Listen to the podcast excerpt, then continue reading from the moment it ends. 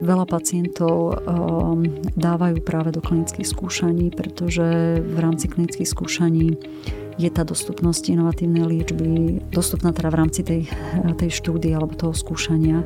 Takže aj vlastne tie uh, krajiny, kde majú oveľa viac peňazí, tak uh, tiež nedokážu vlastne dať všetkým ľuďom teda tú danú liečbu, čiže tiež je tam tá selekcia. Počúvate podcast Rozhovory MD, moje meno je Tomáš Havran a v dnešnej epizóde sa rozprávam s doktorkou, onkologičkou a riaditeľkou Národného onkologického inštitútu Máriou Rečkovou.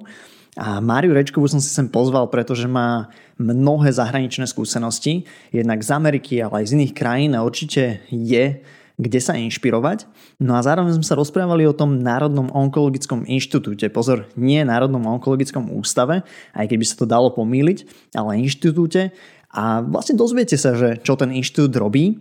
No a rozprával som sa s Máriou Rečkovou, že prečo sa teda nevenuje čisto iba tým klinickým pacientom onkologickým, ale dáva jej zmysel aj riadiť, vykonávať screeningové programy, preventívne programy v rámci onkológie na aké rôzne diagnózy sa sústredia a prečo to dáva zmysel. Takže myslím si, že veľmi sa oplatí si vypočuť túto epizódu a toto už je Mária Rečková.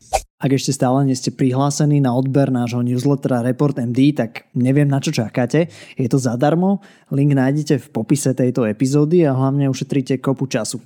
Následne si vždy v útorok ráno nájdete vo svojom inboxe trojminútový e-mail o tých najdôležitejších správach zo zdravotníctva za uplynulý týždeň, plus mnoho tipov na granty, štipendia, konferencie a podobne. Takže to je Report MD. Tak ako aj ostatné epizódy, aj túto vám prináša farmaceutická spoločnosť Krka Slovensko s motom Žiť zdravý život. Vítajte Maria v podcaste Rozhovory MD.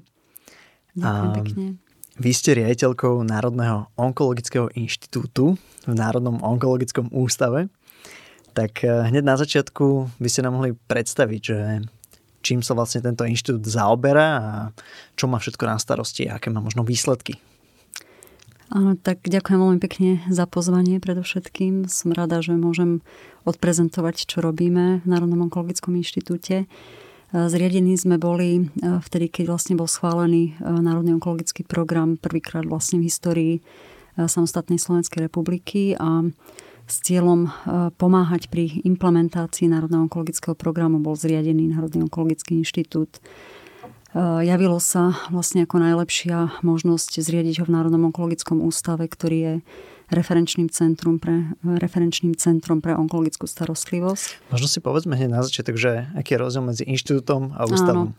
Aby to bolo jasné. Eh, Národný onkologický ústav vlastne zastrešuje zdravotnú starostlivosť a Národný onkologický inštitút Uh, dalo by sa povedať, že je skôr takou možno administratívnou zložkou v tom zmysle, že Neposkytujeme teraz zdravotnú starostlivosť, ale zastrešujeme všetky tie oblasti, ktoré Národný onkologický program v sebe má, čiže od mm, oblasti prevencie, či už primárnej, sekundárnej, diagnostiky a liečby v onkológie, onkológii, výskumu a vývoja, vzdelávania. Čiže to sú všetky oblasti, ale aj treba z dostupnosti dát um, v onkológii. Čiže toto všetko vlastne má Národný onkologický program v sebe a mm, Národný onkologický inštitút by mal pomáhať pri implementácii teda tohto programu.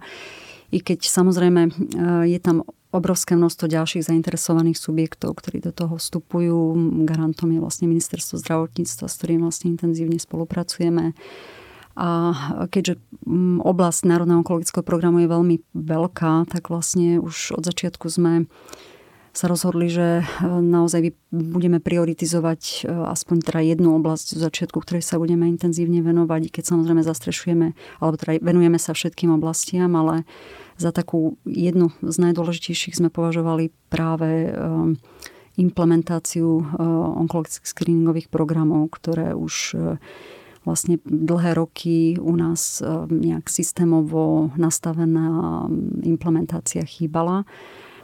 A e, sú to vlastne tri onkologické screeningové programy, ktoré sú odporúčané aj e, Európskou komisiou, aj vlastne podľa svetových odporúčaní a to je vlastne screening rakoviny hrubého čreva a konečníka, screening rakoviny prsníka a screening rakoviny krčka maternice. Čiže to sú tri screeningové programy, ktoré Tešíme sa, že naozaj boli teraz spustené, i keď je tam ešte veľa, veľmi veľa práce pred nami ako ich teda skvalitniť, lepšie nastaviť, zvýšiť účasť, teda to je hlavná, hlavný vlastne tiež jeden z cieľov. A Európska komisia vlastne schválila Európsky plán boja proti rakovine v roku 2021 Vtedy bol vlastne aktualizovaný náš Národný onkologický program a už to, v tomto novom Európskom pláne boja proti rakovine sú odporúčané pre screening aj ďalšie e, onkologické ochorenia, ale je to vlastne ešte vo fáze kreovania, ako, ako sa to vlastne aký bude najlepší spôsob e, týchto, tohto screeningu a e, teraz zvažujú sa, zvažuje sa screening alebo teda odporúča sa, že by sa mali začať aspoň nejaké pilotné fázy pre screening rakoviny plúc, eh, rakoviny prostaty a pravdepodobne v určitých oblastiach, kde je vyšší výskyt rakoviny žalúdka, tak aj pre screening rakoviny žalúdka. Takže práce je pred nami celkom dosť. Takže veľa a... vecí sa deje, posúva nejako dopredu. Áno, určite áno. A ja sa k tomuto ešte vrátim. Mm-hmm. Podľa mňa je, že aké máme tie screeningy a možno aj aké sú tam veci, ktoré sa podarili, mm-hmm. ktoré sú naopak nejakými výzvami, ktoré nás mm-hmm. ešte len čakajú zdolať a že vlastne aké všetky faktory do toho mm-hmm. vstupujú, aby sa nám to teda podarilo. Vám, aby sa to podarilo. a mňa by zaujímalo, že tá, tá vaša cesta trochu, že ako sa niekto stane riaditeľkou takéhoto inštitútu a, a aká celá cesta k tomu teda viedla. Mm. Prezradíme, máte spústu skúsenosti naprieč tým onkologickým sektorom v rôznych krajinách eh, zahraničných, tak možno povedzte, že ako, ako ste sa k tomu vôbec vydostali k tej onkológii a ako, ako vyzerala tá cesta. Mm-hmm.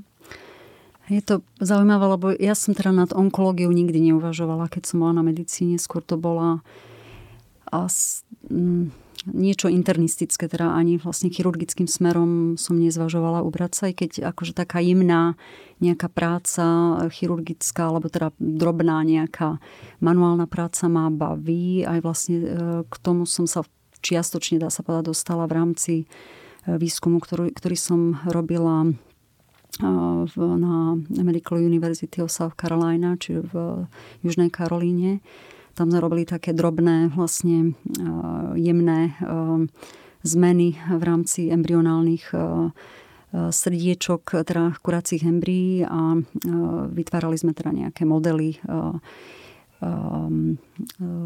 či už hypoplastického srdca alebo hyperplastického srdca, ktoré sme mapovali. Čiže možno, že i nejaká jemná chirurgická práca by ma aj bavila, ale Vždycky som teda inklinovala skôr k tým internistickým smerom. Aj mm, chvíľu som aj chcela robiť neurológiu.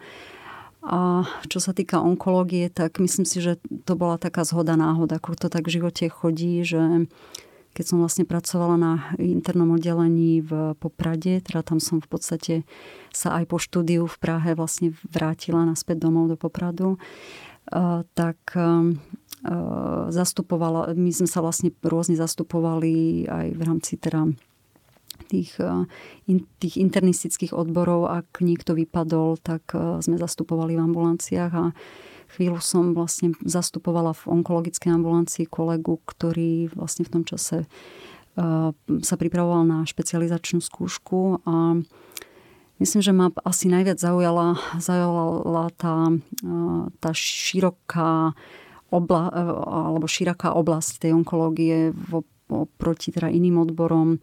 Lebo mm, jednak teda mm, samozrejme e, možno, že onkológia rezonuje skôr v takom tom zmysle, že je to ochorenie, ktoré je nevyliečiteľné je to vlastne koniec a mm, stretávame sa skôr teda s pacientami, ktorí, kde riešime vlastne ten odchod, koniec, smrť ale nie je to tak, je, je široké spektrum vlastne mm, onkologických ochorení a hlavne keď sa zachytia včas, alebo sú aj také ochorenia, ktoré aj v pokročilejšom štádiu majú veľ, veľkú úspešnosť vyliečiteľnosti. Čiže mm, stretávate sa tam so širokým spektrom teda jednak nádorových ochorení, jednak teda tých uh, ľudských uh, prípadov, osudov, áno, je tam aj tá blízkosť, možno, že taká tá filozofická, aj psychologická, aj možno, že naprieč nejakými tými sociálnymi aspektami. Lebo samozrejme, človek e, rieši častokrát e, aj možno, že také nejaké tie sociálne zložky, alebo teda možno uplatnenie sa ďalej tých ľudí v bežnom živote, keď absolvujú onkologickú liečbu.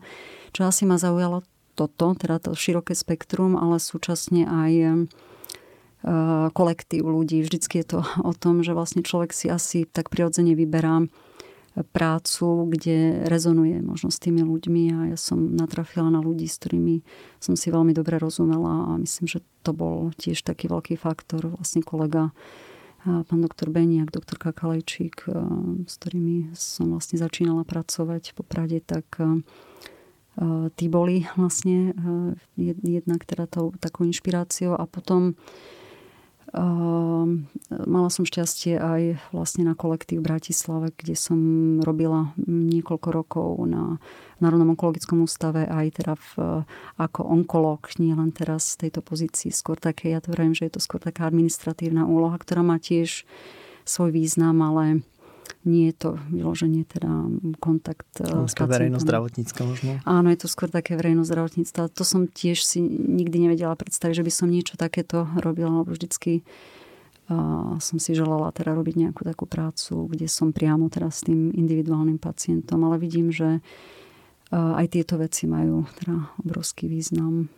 Tak určite viete pomôcť akože z vrchu zasa tým z, áno, obyvateľom, pacientom. Áno, a je to e, určite veľmi dobrá skúsenosť tiež, mm. taká životná. No a ako ste sa dostali na všetky tie americké univerzity? To by ma celkom zaujímalo. Zase asi je to také šťastie. Ja som mala šťastie už na medicíne. Si myslím, že e, teda tá moja cesta nebola úplne jednoduchá, lebo nedostala som sa teda na prvýkrát e, na medicínu.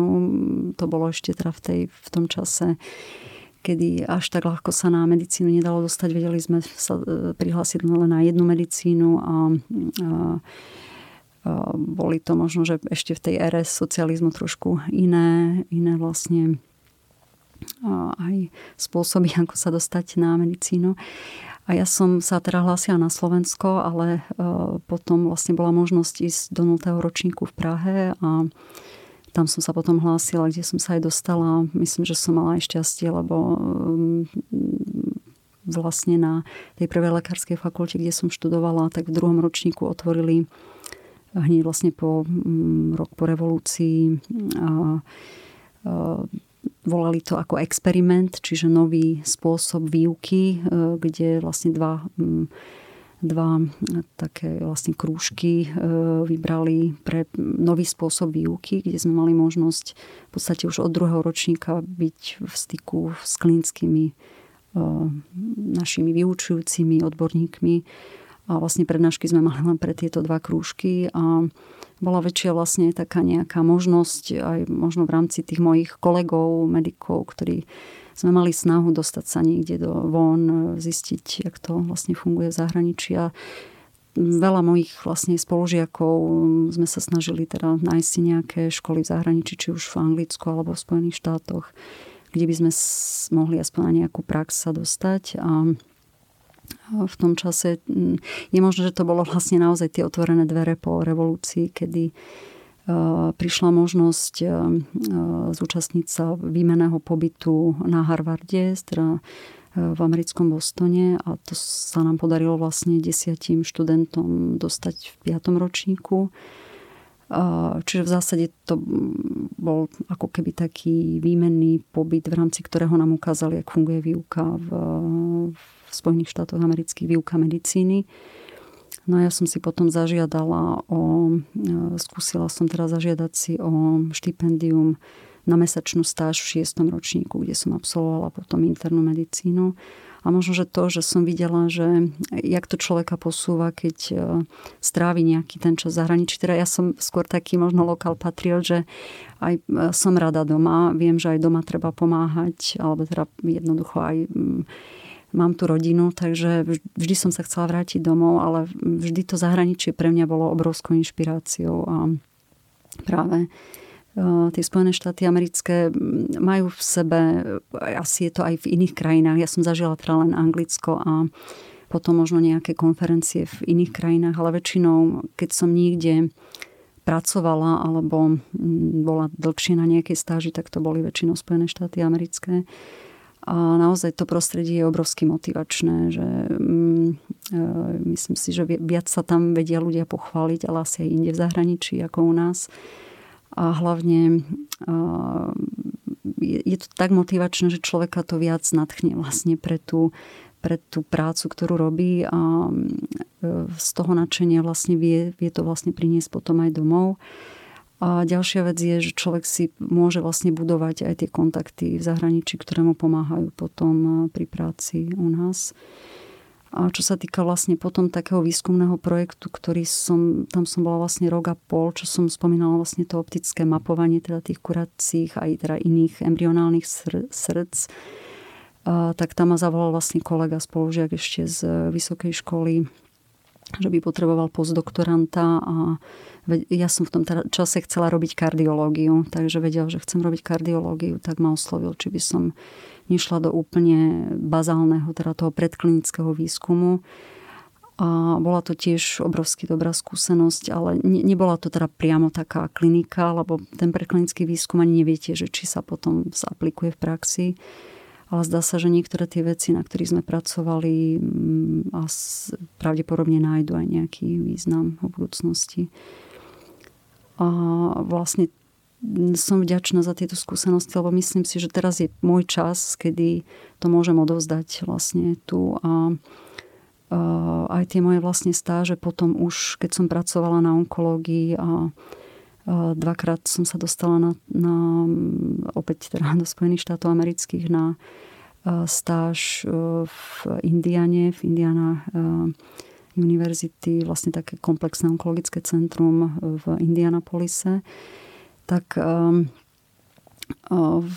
vďaka teda kontaktom, ktoré tam máme aj teda ešte s inými kolegami, ktorí tam boli, by sme možno, že aj dokázali viac našich kolegov dostať vlastne tam a možno, že sa aj vzdelávať. Teda špekulujeme vlastne alebo mm, diskutovali sme s kolegami z, z, Indiana, z Indiana University, že by sme možno vytvorili aj nejaké kurikulum pre onkológov našich, aby sa mohli tam ísť vzdelávať. E, vytvorili aspoň možno, že dvakrát do roka možnosť, aby dvaja naši onkológovia mohli tam vycestovať e, na nejakú mesačnú stáž a videli e, vlastne tú prácu onkológov komplexnejšie z celého pohľadu. Ja by som bola veľmi rada, aby sme tam zakomponovali aj vlastne tú oblasť prevencie, screeningov, možno, že takého trošku toho verejného zdravotníctva a určite výskum a vývoj, aby videli vlastne, jak sa dá pracovať, jak sa dá sklbiť práca klinika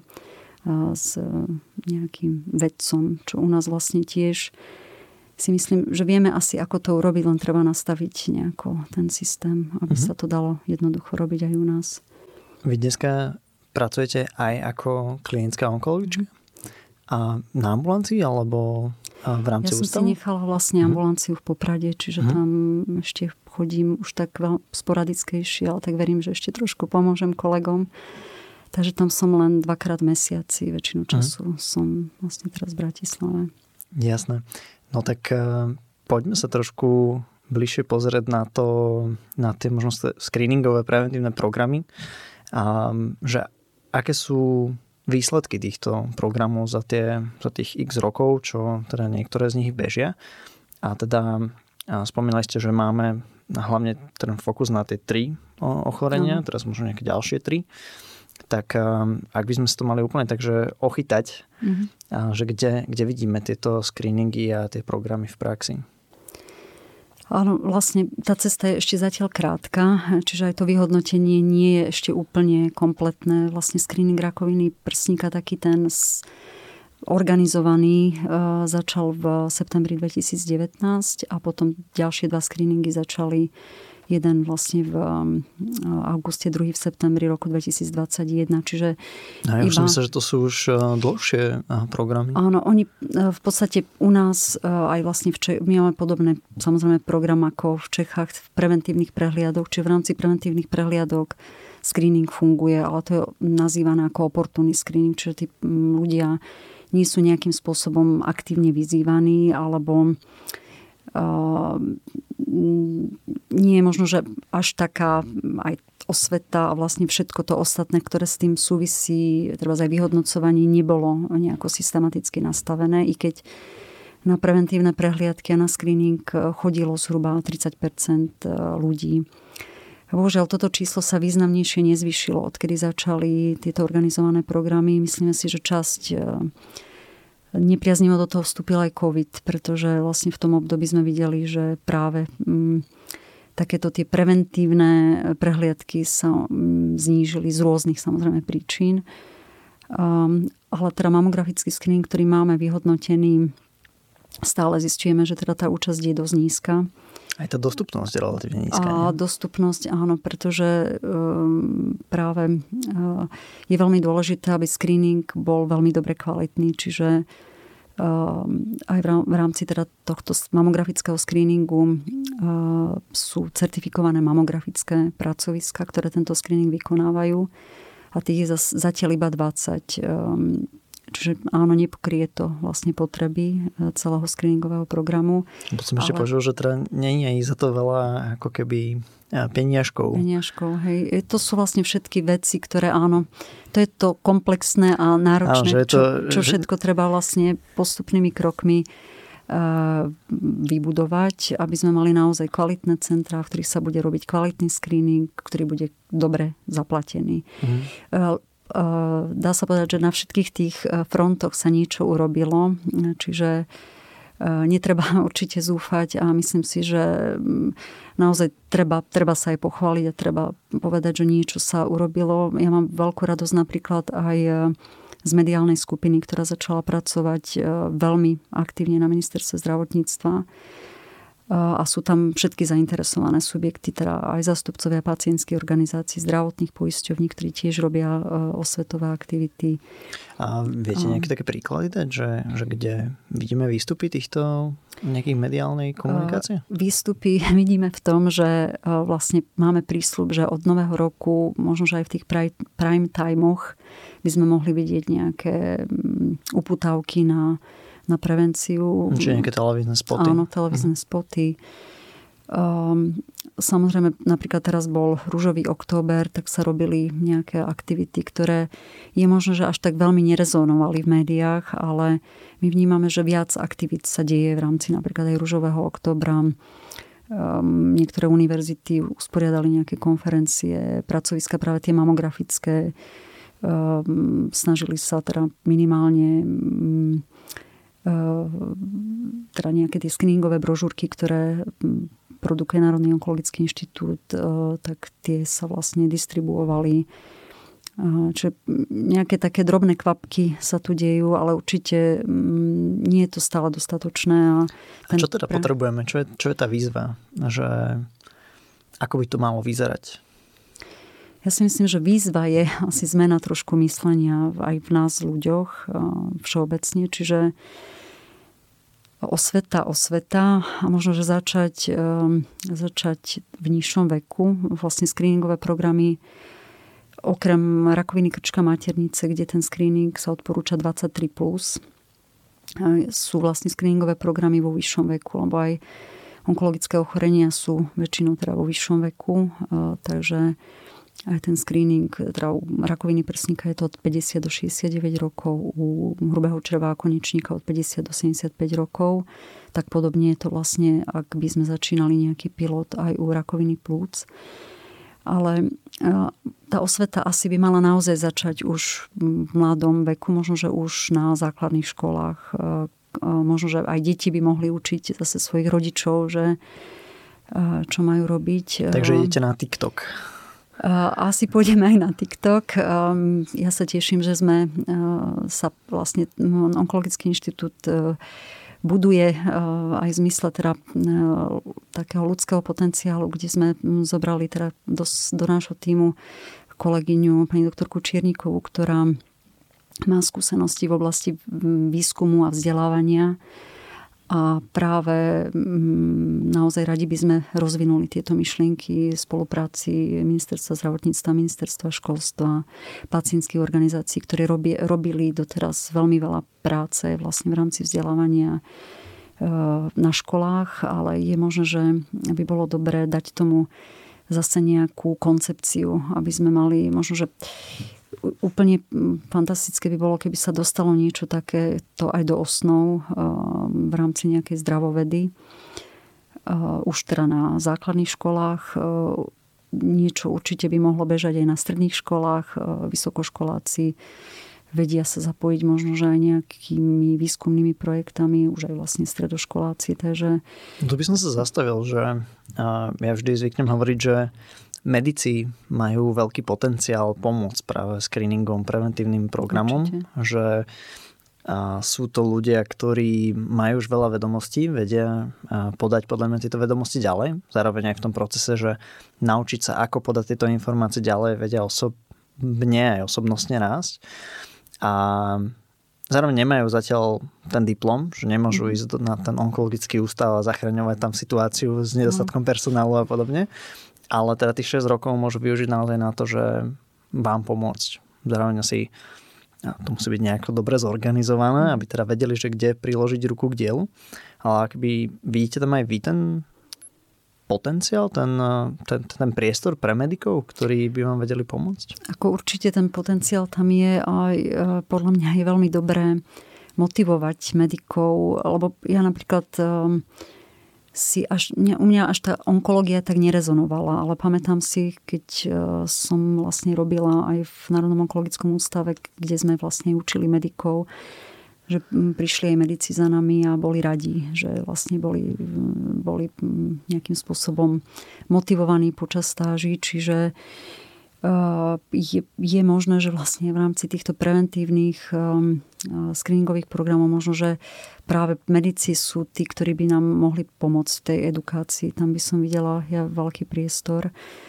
A predpokladám, že bola by to taká zmysluplná činnosť, ktorá by mohla ľudí naplňať a možno, že by nakoniec ich to motivovalo ísť potom v podstate aj pracovať v oblasti onkológie, kde um, zase ten, tá onkológia naozaj podľa mňa je nádherný odbor v tom, že je tam veľa možností v rôznych teda tých situáciách, že e, ste aj áno blízko smrti, ale ste aj vlastne v, v tých štádiach, kde naozaj to vyliečenie je, takmer 100% alebo je tam vysoká šanca a dá sa tam vlastne veľmi veľa veci naučiť ehm, a je to odbor, ktorý sa veľmi rýchlo vyvíja. Ehm, ten, ten pro vývoj teda nového poznania, určite je to vo všetkých odboroch, ale v onkológii aj možnosť napríklad ehm, výskumu,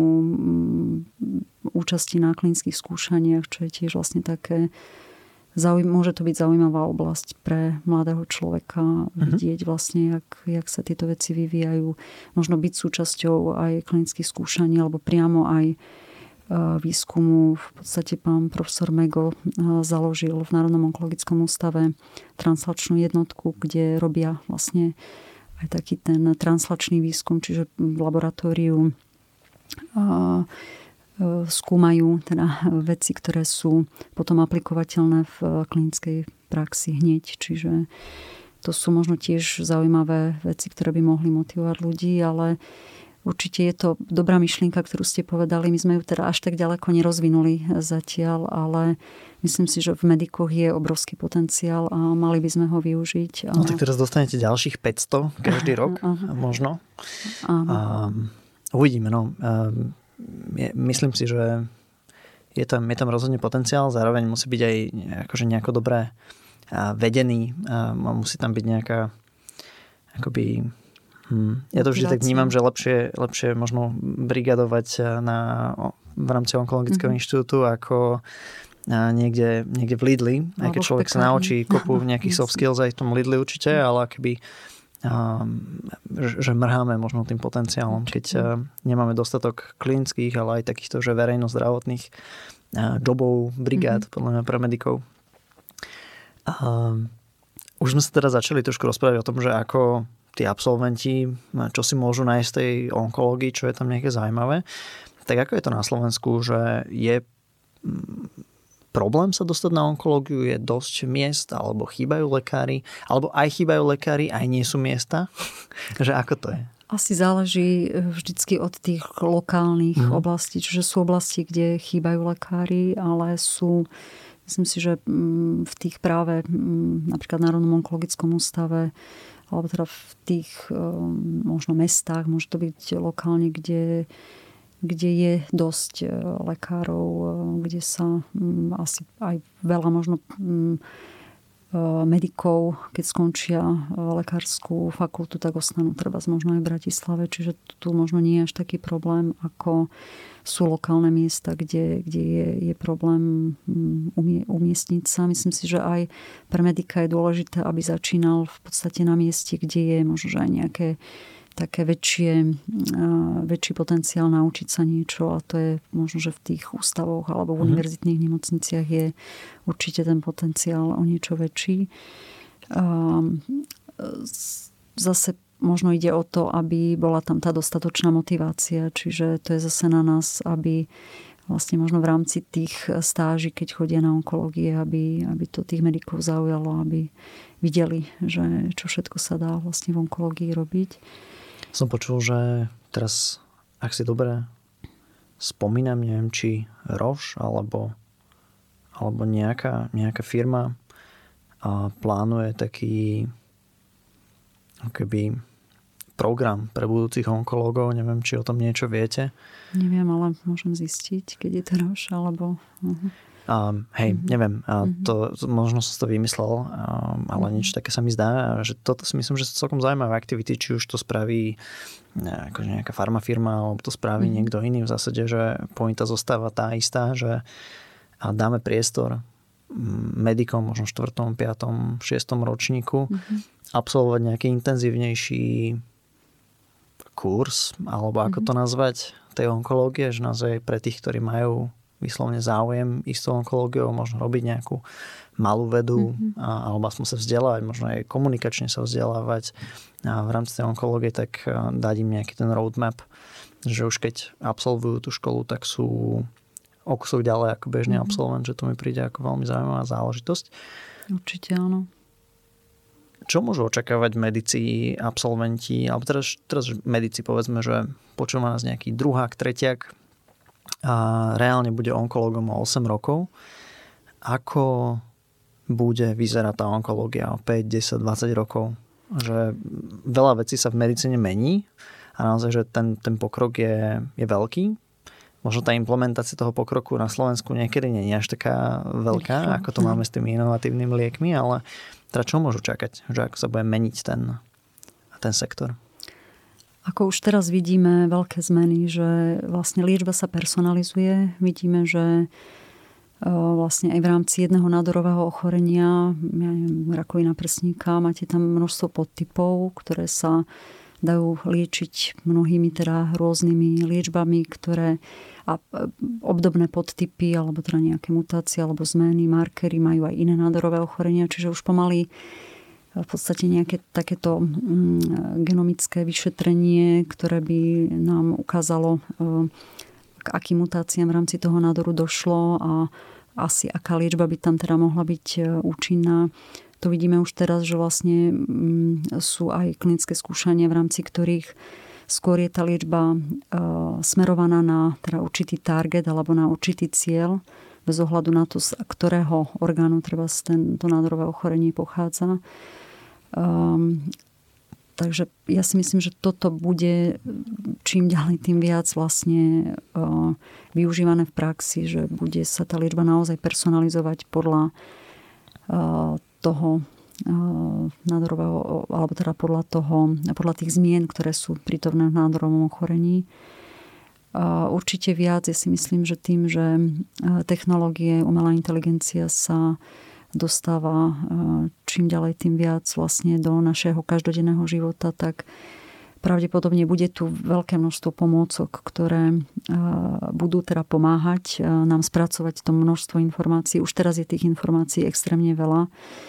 Čiže už nejakú umelú inteligenciu, nejaké databázy potrebujeme. Ja sama som rada, že napríklad existuje tzv. databáza up-to-date, napríklad, v ktorej si viete nájsť e, naozaj aktuálne poznatky tých e, najnovších štúdí alebo aj odporúčania expertov, ktorí teda prispievajú do tej databázy. A viete, je to niekedy že... také frustrujúce vidieť, že ako by sa veci mali robiť a potom na Slovensku nemáme kopu liekov, ktoré by možno mohli byť je to možno o niečo viac frustrujúce, ako to bolo v minulosti, keď tých ako keby liečebných možností bolo menej, ale tým pádom boli aj dostupnejšie. Sama neviem, kam to vlastne dospeje aj mhm. všeobecne vo svete, lebo žijeme vlastne na planete Zem, kde je vlastne v tých tre- teda krajinách tretieho sveta je tiež množstvo onkologických ochorení a tam je tá dostupnosť liečby oveľa menšia ešte ako u nás. A napríklad, ja neviem, keď ideme ďalej na západ, tak tam je tá dostupnosť veľká. Čiže existujú tu obrovské nerovnosti, ale aj v rámci bohatých krajín alebo bohatších krajín alebo krajín, ktoré sú viac ochotné ehm, venovať teda finančných prostriedkov do zdravotníctva, tak existuje tzv. termín finančnej toxicity, že tie lieky sú tak drahé, že neviete ich dať vlastne všetkým pacientom, ktorí, keby ste si prečítali vlastne odporúčania toho lieku, tak stále vlastne tam selektujete nejakým spôsobom tých ľudí.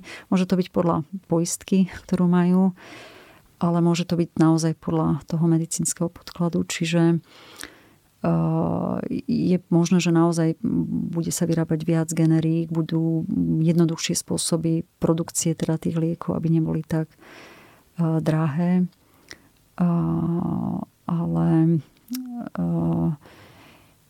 je druhá vec, ktorá si myslím, že je veľmi dôležitá, ktorú tu na Slovensku ktorú, ktorú máme veľký potenciál to zmeniť, je vlastne prístup pacientov do klinických skúšaní, lebo vlastne v krajinách, kde skutočne je dostatok finančných prostriedkov, tam je ušla tá myšlienka, pardon, to som chcela povedať, že vlastne veľa pacientov dávajú práve do klinických skúšaní, pretože v rámci klinických skúšaní je tá dostupnosť inovatívnej liečby um, dostupná teda v rámci tej, tej štúdie alebo toho skúšania takže aj vlastne tie krajiny, kde majú oveľa viac peňazí, tak tiež nedokážu vlastne dať všetkým ľuďom teda tú danú liečbu. Čiže tiež je tam tá selekcia. A pravdepodobne aj väčšia prístupnosť tých klinických skúšaní umožňuje väčšie možnosti. Čiže a to je vlastne vec, na, ktorý, na ktorej tiež sa snažíme pomôcť v rámci Národného onkologického inštitútu a zlepšiť teda nejakú tú infraštruktúru, ktorá by umožnila lepšie fungovanie klinických skúšaní e, v centrách, kde môžu robiť klinické skúšania. To je spojené napríklad s dobrou koordináciou klinických skúšaní na centre, čiže máte tam človeka, ktorý vie skoordinovať tie procesy a pomôže lekárom, aby e, venovali viac času teda tej lekárskej práci a nemuseli byť e, zaneprázdnený obrovskou administratívou napríklad alebo mm, chystaním takých tej, tej logistiky v rámci klinických skúšaní, čo vlastne v rámci aj nášho Národného onkologického inštitútu sa snažíme umiestňovať e, teda v rámci našich možností koordinátorov e, alebo pomôcť aspoň tým nemocniciam zo začiatku aby mm, vlastne si tam vybudovali tieto miesta koordinátorov klinických skúšaní a aby bola väčšia dostupnosť a väčšia možnosť liečiť pacientov inovatívnymi liečbami v rámci teda výskumu.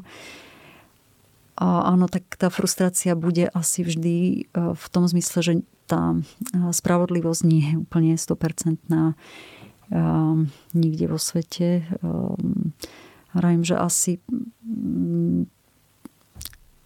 pravdepodobne sa bude musieť niečo udiať, aby teda tie lieky neboli tak extrémne drahé. Lebo to, to nie je prav, pravdepodobne dostupné alebo možné zabezpečiť tú dostupnosť nikde.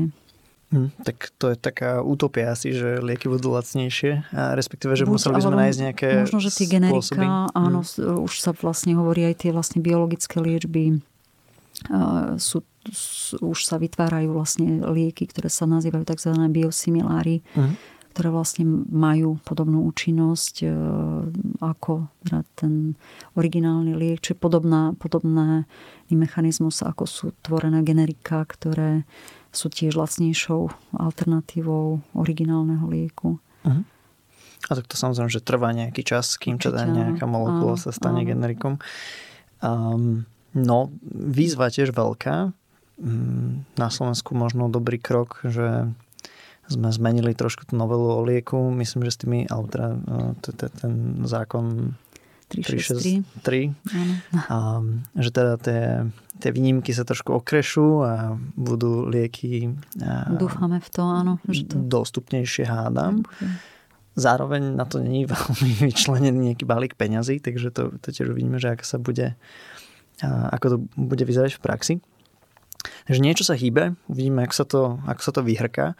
Vy ste spomenuli takú tú nerovnosť medzi krajinami. Mm Mňa by teraz zaujímalo, že či tá nerovnosť je aj v rámci Slovenska. A teraz možno nie dostupnosti tých liekov, a možno aj, ale aj dostupnosti nejakých informácií, a dostupnosti screeningu, dostupnosti prevencie.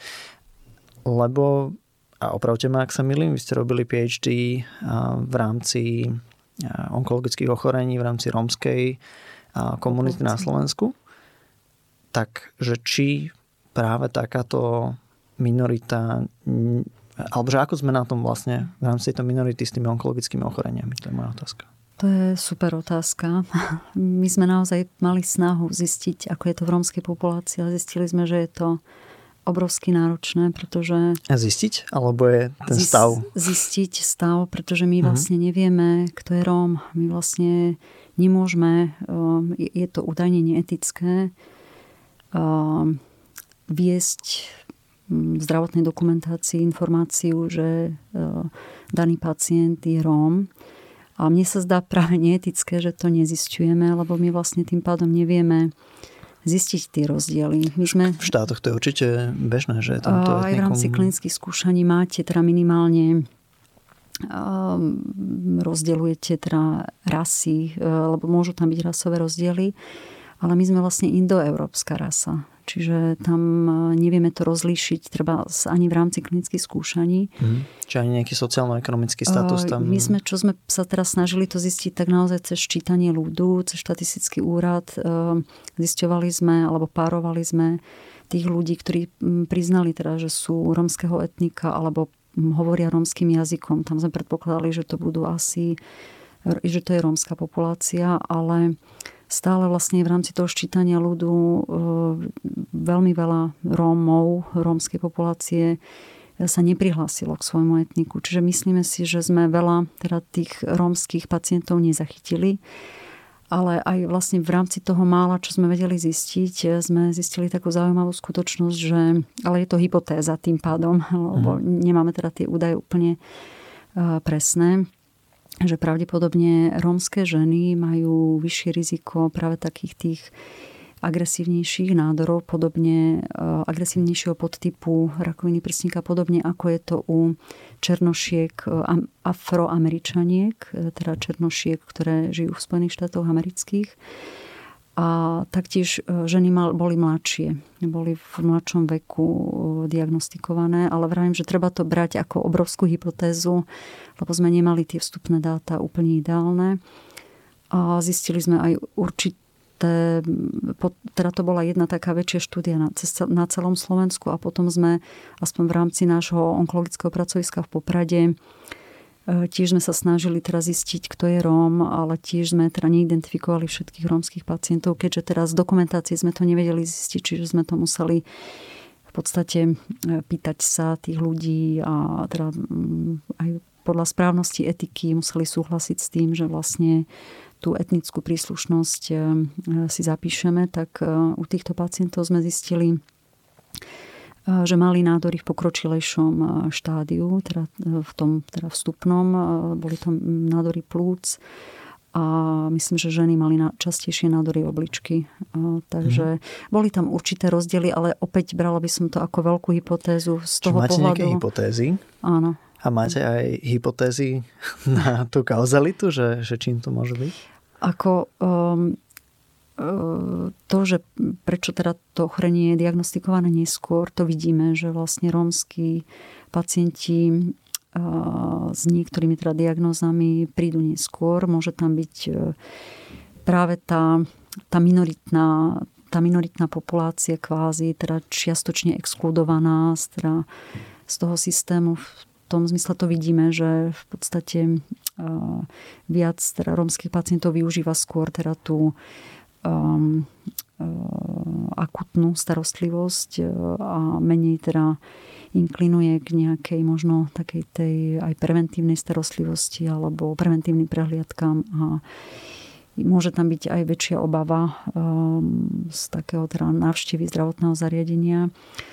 Uh, ale to je časť, jedna populácia, to sú napríklad muži, starší muži uh, s nádormi práve tých plúc, uh, fajčiari, ktorí je možné, že menej inklinujú práve k týmto um, prehliadkám alebo teda návštevom zdravotníckých zariadení. Naopak, viacero, aj ja sama mám pomerne veľa teda mladších rómskych žien, ktoré sú veľmi citlivé na svoje zdravie a naopak najradšej by chodili na onkológiu možno aj raz mesačne, aby si boli isté, že teda nemajú nejaký problém. Čiže aj v rámci tej rómskej populácie nedá sa jednoznačne povedať, že tým, že je tá rómska populácia veľmi je rôzna. Je rôzna aj v tom zmysle, že máme úplne teraz segregovanú rómskú populáciu a potom máme rómskú populáciu, ktorá je menej segregovaná, tá, ktorá je už inkludovaná. Čiže tam tiež budú určite rozdiely v tom, uh-huh. ako pristupujú k svojmu zdraviu.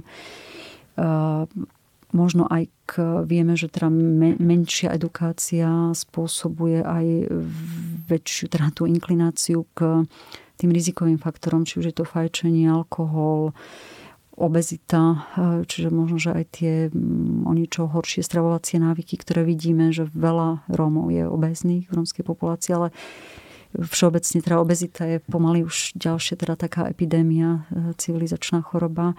Čiže vidíme to aj v nerómskej populácii, ale vidíme, že naozaj aspoň teda tí možno sociálne slabší, slabšie vrstvy, či už je to rómska alebo nerómska populácia, majú horšie vlastne také tie zdraviu prospešné návyky, e, čiže či už je to stráva, alebo ako som spomínala, fajčenie, alkohol, možno ten sedavý spôsob života, menší pohyb, taký ten cielený, že človek ide niekde cvičiť a venuje sa sebe. Tak ja si myslím, že to sú všetko tie také drobné faktory, ktoré môžu na to vplývať. No a dneska tu máme relatívne vysokú infláciu to je potraviny vec. budú aha, drahé. Aha. Mm, zdravé potraviny sú väčšinou sú drahšie.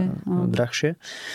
A, takže asi to nie je úplne pozitívna vyhliadka ani do tých rizikových faktorov, čo sa týka napríklad tej obezity. No, jak ste hovorili, tak ja som rozmýšľal nad tým, že vlastne my nemáme a ma opravte a možno nebudete vedieť, ale teda ja aspoň nepoznám žiadneho lekára Róma, ja poznám. Koľko? Uh, poznám, poznám dvoch, možno, že je ich viac, ale teraz som si na dvoch spomenula. Lebo rozmýšľam, že mm. uh, ako keby... Ale nie ich veľa, áno, máte pravdu. Je, je, poznám často... jednu detskú lekárku a jedného urológa. Uh-huh. Ale teda v, tam v, na našom východe, hej, tuto v podstate nepoznám Bratislavu. Áno, no tak zase, hej, ja som tuto veľmi bajesnutý z Bratislavy. Áno, áno. Že, ale neviem, no, uh, iba rozmýšľam nad tou, uh, nad tou dôverou uh, Rómov voči lekárom, kde teda akože je väčšinou to, to, to uh, tá, tá majorita niekde v le- a ten, ten, ten lekár je ten bielý muž uh, múdry s bielými vlasmi a ako keby je tam taká nejaká bariéra možno. A že bol, bolo by možno vhodné aj v rámci tej uh, keby tej, toho, toho zdravia, toho romského etnika, že by bolo viacero lekárov, Rómov, sestier a podobne, kde teda tá dôvera by sa nejako budovala. Neviem, to je čisto iba taká hypotéza, ktorá vznikla posledné dve minúty v mojej hlave. Ale ak nás počúva niekto z tejto, z tejto minority, veľmi a rád budem, keď sa budem môcť mhm. porozprávať mm-hmm. do podcastu, že je to podľa mňa téma, ktorá, o ktorej ja sám veľa neviem, ale myslím si, že je dôležité sa o tom baviť, takže napíšte nám niekde na Instagrame alebo kľudne mi pošlite mail. Dobre. Um, onkológia teda vieme ceca, kam bude smerovať, tušíme. A vieme, že ako sa nám to tu vyvíja na Slovensku. A zároveň tá ako keby što, mm, kde sme dnes, tak by sa dalo mať že veľa výhrad a myslím, že aj pacienti by mali veľa výhrad a aj lekári by možno mali veľa výhrad, že nemôžu používať nejaké tie inovatívne lieky. Tak a skončíme na nejakú pozitívnu nôtu, že na čo dobre sa môžu prichystať pacienti aj lekári, onkológovia v rámci tej onkológie. Mňa to napadlo, že áno, je tu veľa možno tých, eh, alebo teda aspoň to, čo sa, o čom sa hovorí, že je tu možno, že veľa tých teda nepriaznivých eh, vecí, o ktorých sa hovorí. Ale ja si myslím, že tá ľudsko sa tu nevytratila a ja vidím, že naozaj my stále si uchovávame, aspoň v týchto našich lokalitách, taký ten e, vlastne veľmi úzky kontakt e, s pacientom. E, možno, že aj niekedy v tej veľmi teda tej technologickej a západnej medicíne vidíme, že niekedy asi to aj musí byť, že tých pacientov je veľa, pribúda ich, čiže musí tam byť nejak možno, že mediátor, treba tá sestrička, ktorá urobí teda nejak rozdelí tých pacientov. U nás je to stále taký, ten kontakt je priamejší, čo mne je na jednej strane veľmi sympatické, ale na druhej strane asi to nebude uh, únosné, aby to takto išlo. Uh, na čo sa môžeme pripraviť? Uh,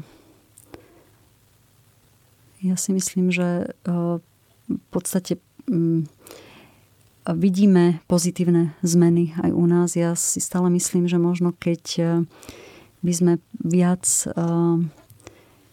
riešili naozaj tú osvetu a edukáciu, tak ja si myslím, že sa môžeme, dúfajme, pripraviť na to, že bude aspoň v rámci tých ochorení, ktoré sú preventabilné, kde je možnosť eh, znížiť e, počet onkologických ochorení, že sa nám to bude viac dariť. Ja teda v to verím, možno, že je to utopia, ale e, myslím si, že výchovou aj detí, aj vlastne tým, jak sa mení, e, ja vidím veľa teda pozitívnych zmien, aj ktoré prinieslo nakoniec aj to covidové obdobie, že niečo sa tu u nás prebudza, že ľudia majú chuť vlastne sú komunity, ktoré majú chuť žiť zdravšie, robiť vlastne zdravšie veci nielen pre seba, ale aj pre okolie, to je dôležité.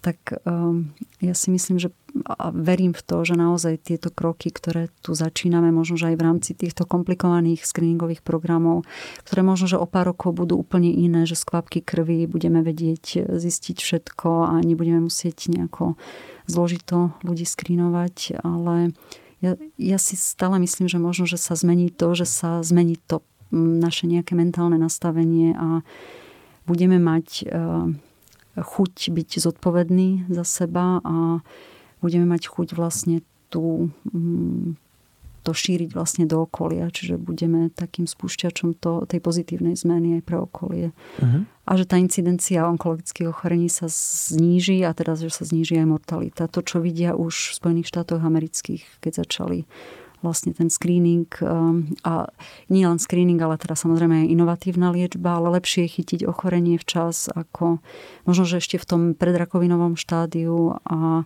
možno človek sa začne zamýšľať, že čo môžem zmeniť. Je to je lacnejšie a my za tých peniazí tak, nemáme až tak veľa. Tak, čiže takže áno, osveta, by to bola prevencia.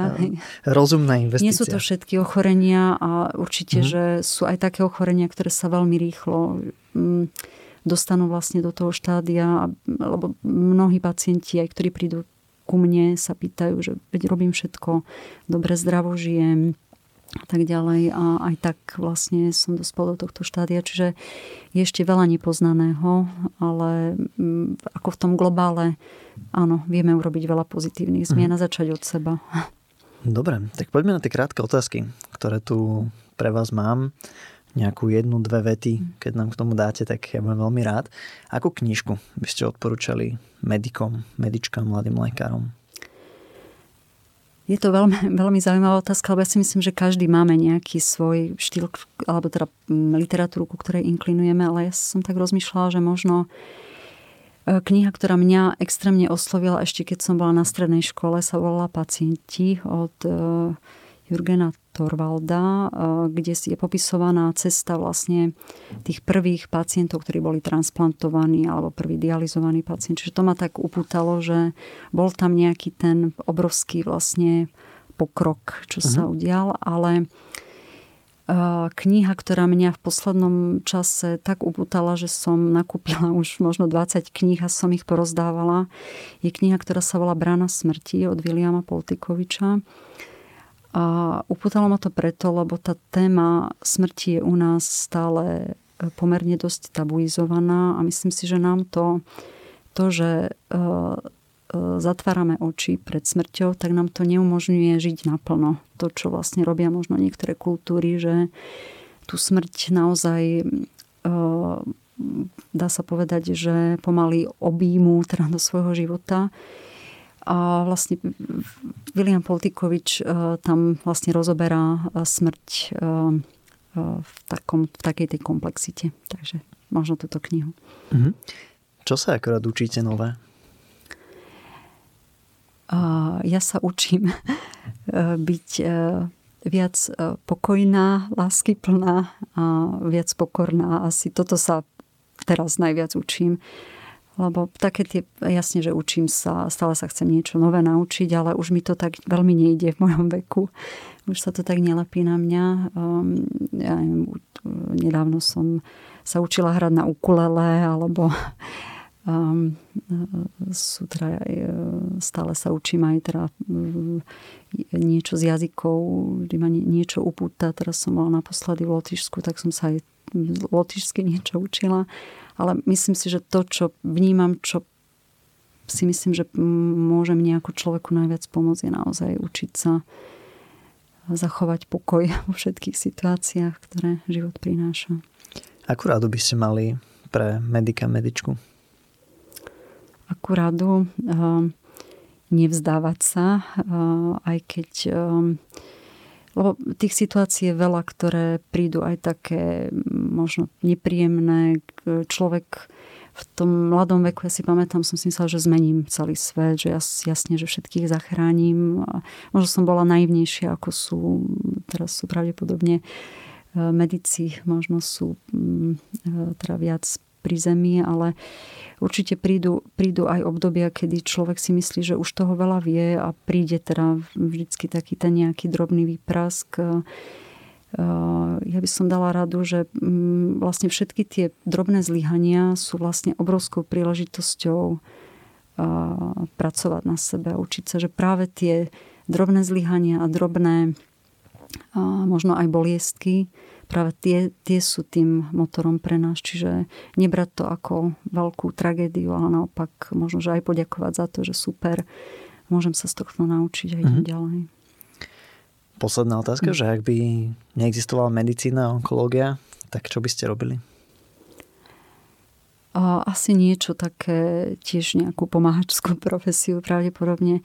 Mne sa páči aj nejaká taká, že fyzioterapia alebo niečo, kde viete sfunk- alebo funkčná medicína, kde viete sfunkčniť toho človeka v zmysle nejakých takých možno aj hmatov alebo neviem.